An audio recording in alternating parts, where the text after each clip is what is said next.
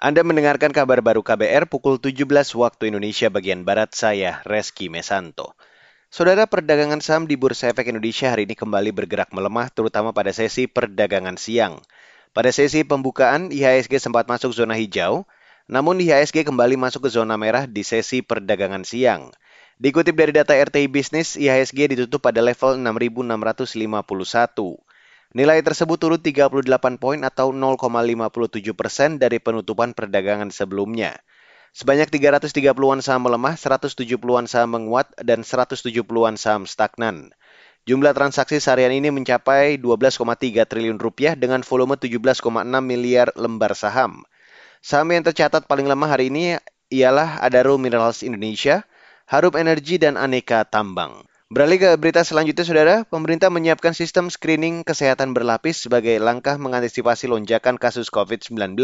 Juru bicara pemerintah untuk penanganan COVID-19 dan Duta Adaptasi Kebiasaan Baru, Reisa Brotoasmoro menyatakan, sistem screening kesehatan berlapis disiapkan menyusul masa kepulangan jamaah haji dari Tanah Suci yang telah dimulai dan akan berlangsung hingga pertengahan Agustus 2022.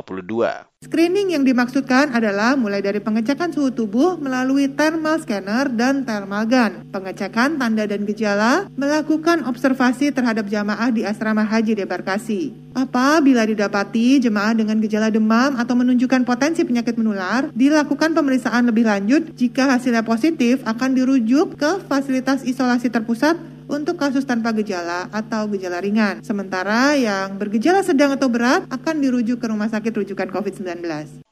Juru bicara pemerintah untuk penanganan COVID-19 dan Duta Adaptasi Kebiasaan Baru, Reisa Broto Asmoro menyebut, bagi jamaah yang dinyatakan sehat saat kedatangan dan observasi, maka dapat kembali ke rumah dengan terus memantau kondisi kesehatannya selama 14 hari.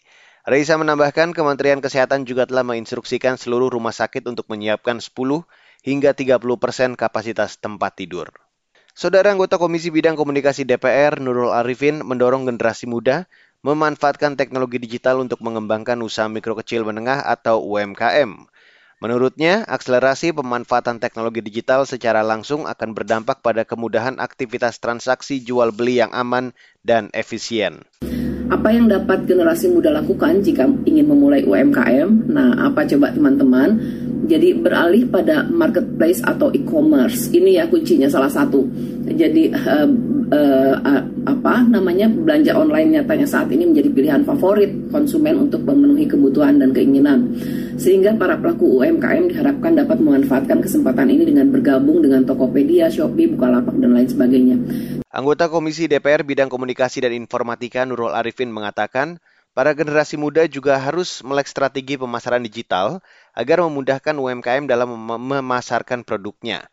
Selain itu, pemanfaatan layanan pesan antar juga perlu dilakukan untuk mempermudah pengiriman produk sampai ke konsumen. Dan saudara, demikian kabar baru saya Reski Mesanto.